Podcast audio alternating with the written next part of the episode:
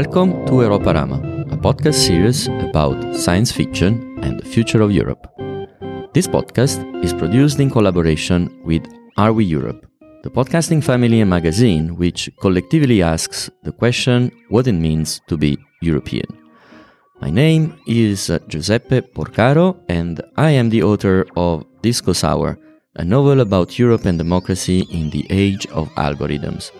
In each episode, I talk to a fellow writer, and together we explore and create a fictional future scenario for the old continent.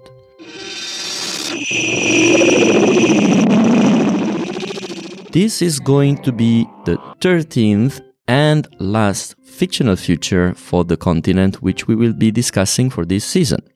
And I'm happy to host here in Brussels Gabriel Richard Molard. Hi, Gabriel. Thanks for joining me today. How are you doing? Yeah, very good. Thank you for the invitation. Good afternoon. And Gabriel is an author working and writing from Brussels. And Magna Carta Galactica is his first science fiction novel.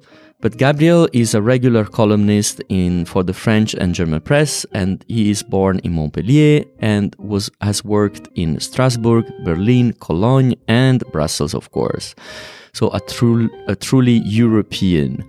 In Magna Carta Galactica, he works about his primary passions European politics and space discovery. It's not a case that uh, I invited Gabriel to, to discuss. Um, to discuss today because we are around the time when we celebrate the 50th anniversary of the moon landing.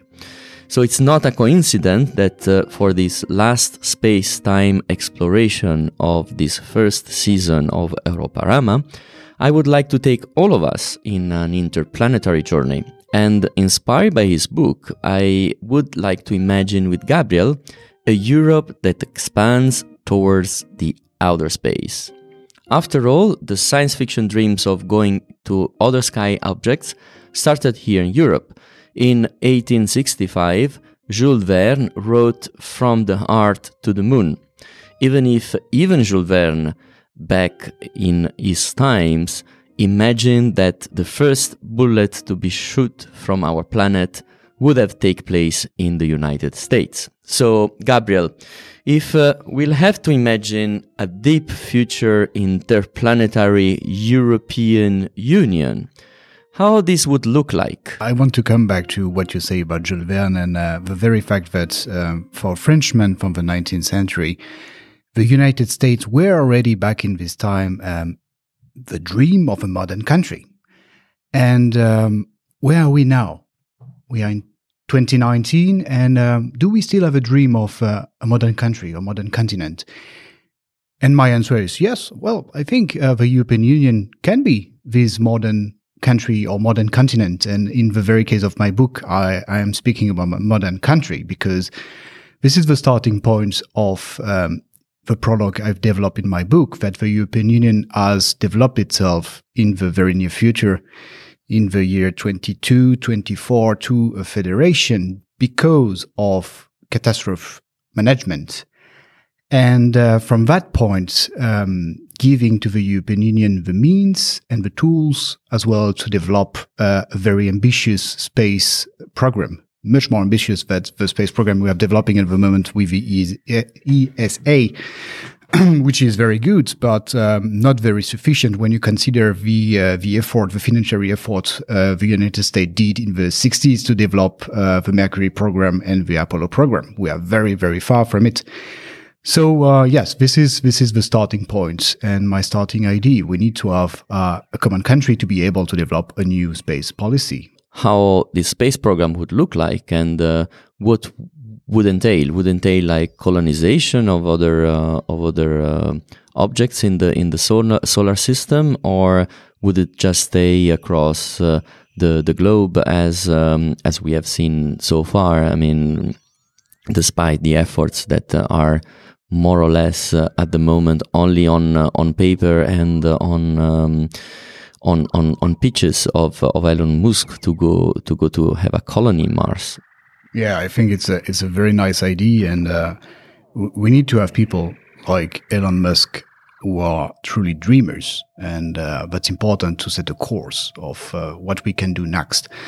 But um, my book is a book about hard science fiction, so I don't believe in uh, inter uh, space travel or translation or whatsoever. I think um, that in the next decades we will have to develop a space policy which is basically using the technology we are developing at the moment, which mean okay, well, we'll go a little bit more quicker than uh, the Apollo mission to uh, to other celestial object, but uh, we'll not be able like to go to uh, Proxima Centauri, for example, for the next I think 60, 70, 100 years because we don't have the technology at the moment. So. Um, obviously, Elon Musk is right when he says that, well, uh, Mars, Mars is uh, a good objective of uh, of uh, space uh, policies we will be developing. But in my book, I am also talking about um, the satellite of Jupiter, uh, Europe, uh, which is maybe you know a, a, very icy moon where. Um, we have discovered over the last 10 years that it might very well be that an ocean is under this uh, ice sheet or ice crust. And um, this is uh, what the, the NASA is developing at the moment. They will send two satellites in the year 22 to go to Europe and to see if uh, the, the geyser they have seen from space uh, contain any bacteria or any carbon uh, elements, carbon-based elements. And I think this is something, I mean, Europe, this is almost predestined for, for European Union or European Federation to go there. But uh, this is at the moment with the knowledge as we have in the European Union, the best place to find uh, a place or an environment which could contain a condition for, for life or for developing life. So I think this is this is where we could go in the next decades, and I'm speaking about decades because the way to uh, Europe is very far, much more further than uh, than Mars itself. But on Mars, the question is how you can sustain life very easily, and as we know, there are so many hazards uh, during uh, a space trip that is very, or it's not very, but it's unlikely that we could develop over a long term a successful mission on Mars with the actual technology we have. So let's uh, let's imagine that uh, the European Union has this space program uh, that uh, they are successful in raising the necessary technology and funds, and uh, they would they would send um, not just uh, a small uh, small mission uh, with robots, but uh, they might want to send people to Europa. I mean, we've been we've been seeing a lot of movies about going to Jupiter and the moons of Jupiter. I mean, 2001: Space Odyssey uh, is is uh, is the first uh, case uh, in in in time uh, about you know those imaginary that we have about Jupiter and and like the the the new frontier and kind of very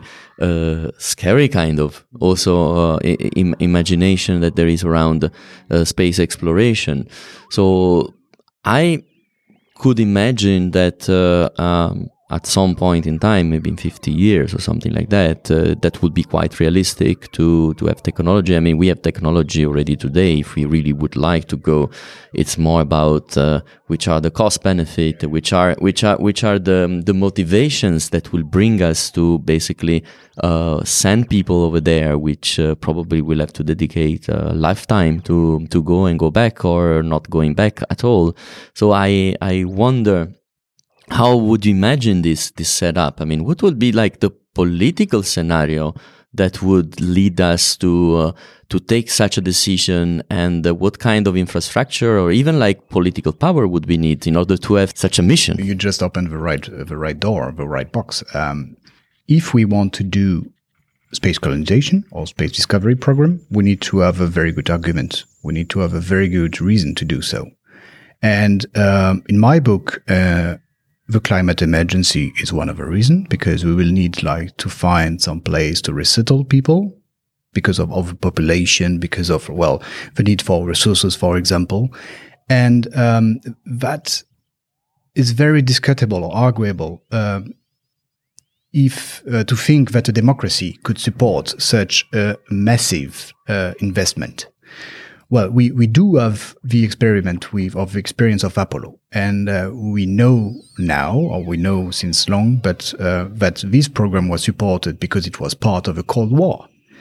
And what would bring us European to go so far if, um, I mean, we can do already things on Earth, but uh, this is this is the, the, the idea and the question I develop in, in the prologue of my book to say, um, well, uh, we have a climate emergency, which has turned to uh, more important than that to a big problem because uh, one nuclear power plant in France has exploded, uh, and the nuclear power plant is very famous for the the people knowing France is Fessenheim, which is uh, which are the two uh, older cores in Europe at the moment. And um, Fessenheim is based itself on a, on a very uh, seismic zone, one of the most seismic zones in France.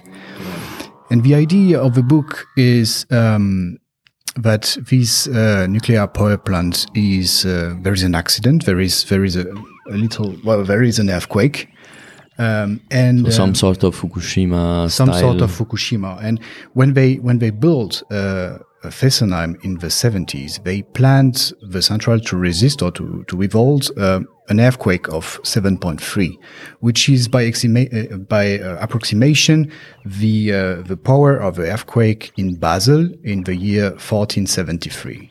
Mm-hmm. We don't, know. Back at the, in the time, they didn't have yeah, like they didn't the, have the, the, scale and so on.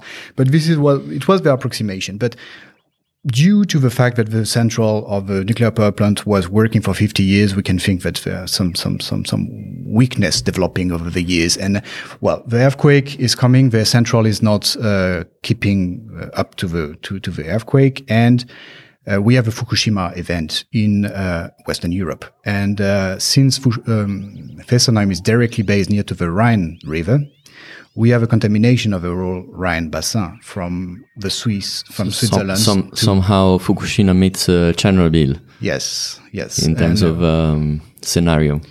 And in this context, um, well, the European Union is the only power able to manage the crisis because we can have a coordination of uh, the different national um, right because because the river uh, flows across different countries absolutely so it has to be coordinated it and it has to be uh, something that uh, cannot be done by one national authority and not only the catastrophe management but all, as well the resettling of every people in this zone like to send people from Alsace back to Rum- or to Romania because they cannot live there anymore. And for that, you need a central power. You need like a central decision. And this is this is how the European Federation starts with the creation of a European Civil Guard in charge of his reallocation of people, in charge of like moving the people who doesn't want to who don't want to to quit to quit their their area. And parallel to that, we um, we have something more deeply political because. Uh, as we have seen, for example, last year in 2018, with uh, a new report from the IPCC about the climate, our society are very uh, very flexible or very uh, resilient. They do evolve, they do react. And what we have seen now with the European election 2019 was this so-called green wave. But the, the so-called green wave is the result of the fears of the population, which are quite understandable. And what happened in, in Magna Carta Galactica is that after this explosion of the central, you have a new category of politician coming who are green extremists and green tribuns, as I would say in France. People using the fears of the people to ex to exert violence on population, on the European population, the domestic one, but as well on the external population. And I'm meaning here Africa, I'm meaning here Balkan countries, Russian countries, and wanting, for example, like campaign of serializations. Let me interrupt you for a second because uh, it's very interesting. The conversation is switching from uh, uh, a mission into space and moon landings and Europe landing to actual core political uh, transformation of the society. And uh, I'm very interested in, in this concept because we've been seeing in the past somehow how uh, fears have been played out, fears of, uh, of people and fears in general as a motive for political change that is not necessarily going into a liberal uh, slash uh, democratic progressive. progressive. kind of directive and and what is um, extremely interesting in your concept here is that uh, you take uh, some uh, let's say political discourse that at the moment is being seen as a very progressive kind of discourse uh, by all means and uh, you uh, switch it the other way around and somehow you you reveal how some of the the playing with the fears could happen at any stage uh, with any kind of political ideology somehow. I mean, this is this is a, an interesting point that I, I, would like to develop a little bit more because basically, uh, either it looks like um, some issues are being used just for uh, play with the fear of people in order to seize power to a certain extent, or on the other hand, it could lead to saying any any kind of political orientation indeed could have a seed for totalitarianism and um, green totalitarianism has never been seen i would say uh, yet. So that's that's a very original uh, kind of science fiction political premise. So if you could um, continue and tell us a little bit more about that i'm i'm quite interested to to develop that. Well it's, it's very difficult because um, it's an it's, it's an idea. I mean i add but uh, the the setting indeed uh, is quite uh, complex to foresee. I mean, like you said, every political ideas or theory can lead to totalitarianism, but it depends how strong are the democratic institution at the beginning of its development. And um, I mean, the premise in my book is that we have a catastrophe and we need to act like to respond to the catastrophe. And at the same time, you have this parallel.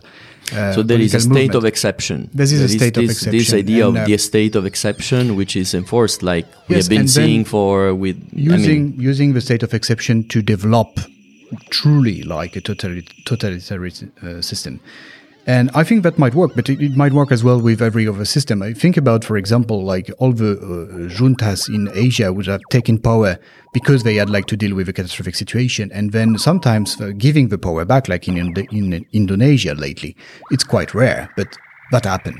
True. Um, and uh, we could think, I mean. Well, we've been seeing also examples in our democracies about uh, the state of exception being enforced upon the population, uh, even in this very moment. I mean, after the terrorist attacks uh, in, in France, you have a state of exception in France, and you have a lot of civil liberties uh, that used to be granted, and even uh, things granted by the Schengen Free Circulation Agreement, which are currently being challenged and and uh, and somehow becomes the norm. And this kind of state of exception that from something that is uh, as a reaction to a specific moment in time where you need to act in order to preserve the population could easily slip into being the, the new the new normal. I think it's um, it, it, would absolutely be unacceptable, and uh, most of things happening in France are quite unacceptable. But um, if you have a support by the vast majority of the population, as it is uh, at the moment, you can always say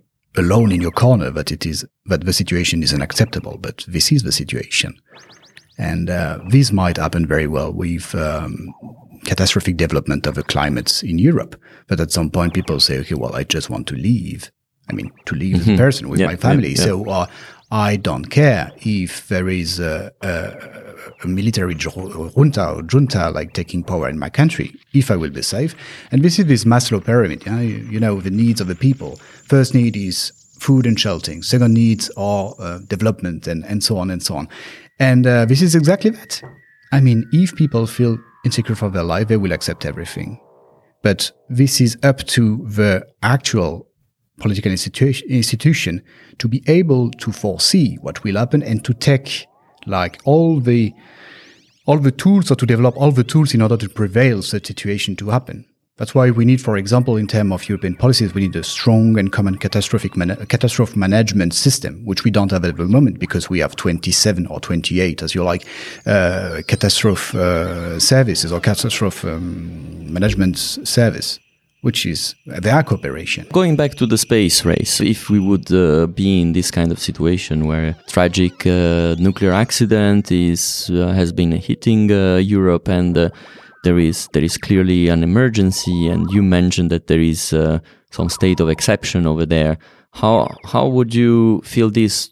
I mean, where would be the trigger to to go to Europa in this case? Well, the trigger will be indeed like to find new lands to find new lands, to find new spaces where we can develop uh, humankind, and as well like to to collect uh, knowledge and uh, to see if such uh, a voyage is doable or not. Uh, well, in the, in the, in my book, there is one element which is not like quite sticking to the reality. This is the the, the knowledge we developed during the war following the explosion of uh, Fessenheim, mm-hmm. we developed some new technologies, which is likely when you think about the technological improvement we had in the Second World War. Why not there in, in the new war? But then these technologies allows us to build a spaceship much more easily directly on Earth and then to bring them in the space. Because this is the limitation we have at the moment. I mm. mean, we could already with our actual technology send a mission to Proxima Centauri. Right. But for constructing the vessel would be so expensive because we would have to, to construct it directly in the space. And that's why it's not possible. But we would construct it here on Earth and then find a way to make it levitate or make it go to space. That would be easily feasible. So uh, to to go a little bit more on a lighter kind of note, you know, uh, because uh, when we think about space exploration, uh, usually we, we also think about something that is exciting and uh, and while your scenario sounds quite gloomy or almost like dystopic, you know, because the first thing that you that that comes to my mind, they say, "Oh yeah, I mean, uh, man on the moon, 50 years ago. Uh, let's dream about Europe uh, conquering the space."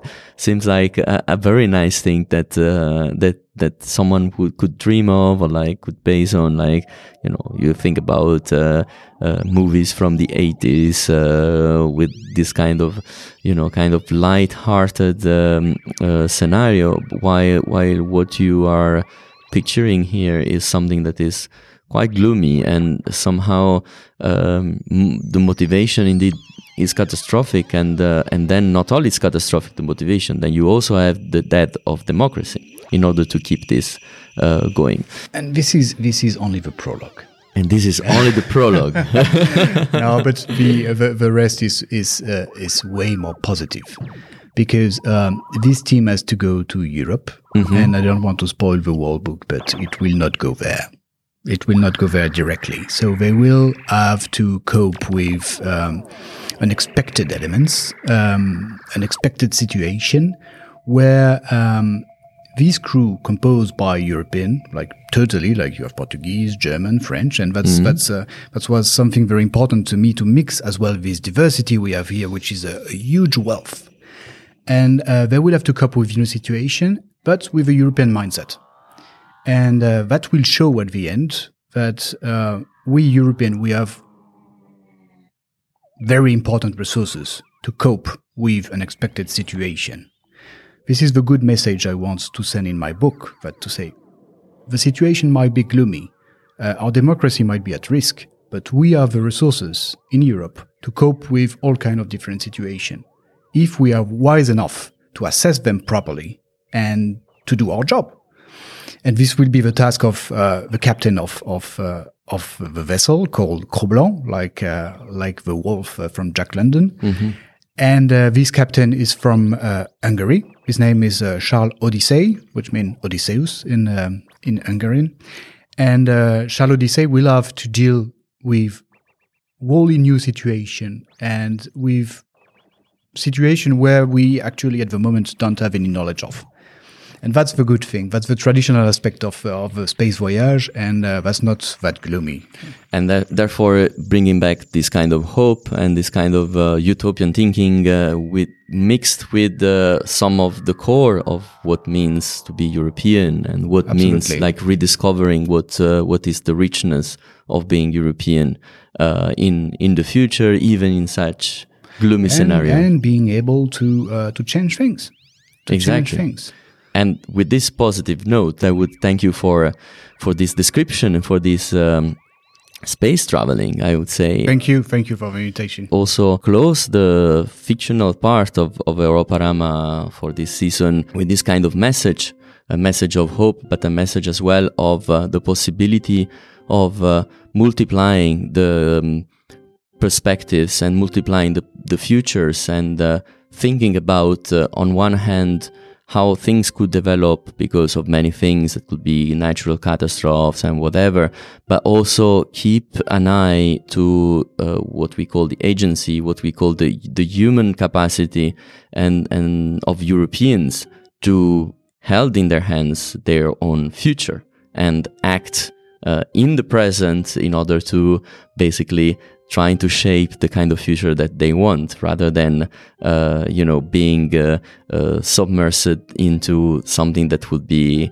uh, apocalyptic uh, fetishism as uh, as someone might say or or or just being there and and wait for for the end of the world to arrive because there is no alternative. And that's very political you know uh, kind of discourse because uh, at the moment, from a lot of places, people might say there is no alternative to the kind of politics that is done, the kind of Europe that is uh, uh taught, while bringing back through uh, science fiction, one of the idea of uh, of Europarama has been to bring back the idea that uh, the future can be multiple and also the political choices can be multiple if people act now in a debate and within the frame of uh, our our democracy in order to to save it somehow. So that's a little bit my my message this is not entirely the last episode of Europarama. We are still going to have a bonus, uh, a bonus episode uh, next week uh, in which we are going to uh, review a little bit uh, those imaginaries that uh, we have been developing in um, in those 13 episodes, and from those imaginaries get a little bit um, external comments and get a little bit of an analysis about what I was just saying about the use of science fiction in uh, the current political uh, atmosphere and the current political scene in Europe, and in general, the use of science fiction for storytelling about Europe. So, thank you for listening, Europarama, and uh, you can check out uh, the other episodes and shows of the Are We Europe podcasting family, as well as more detailed information and links in the show notes. Looking forward to the next and last episode. Until next time, bye bye.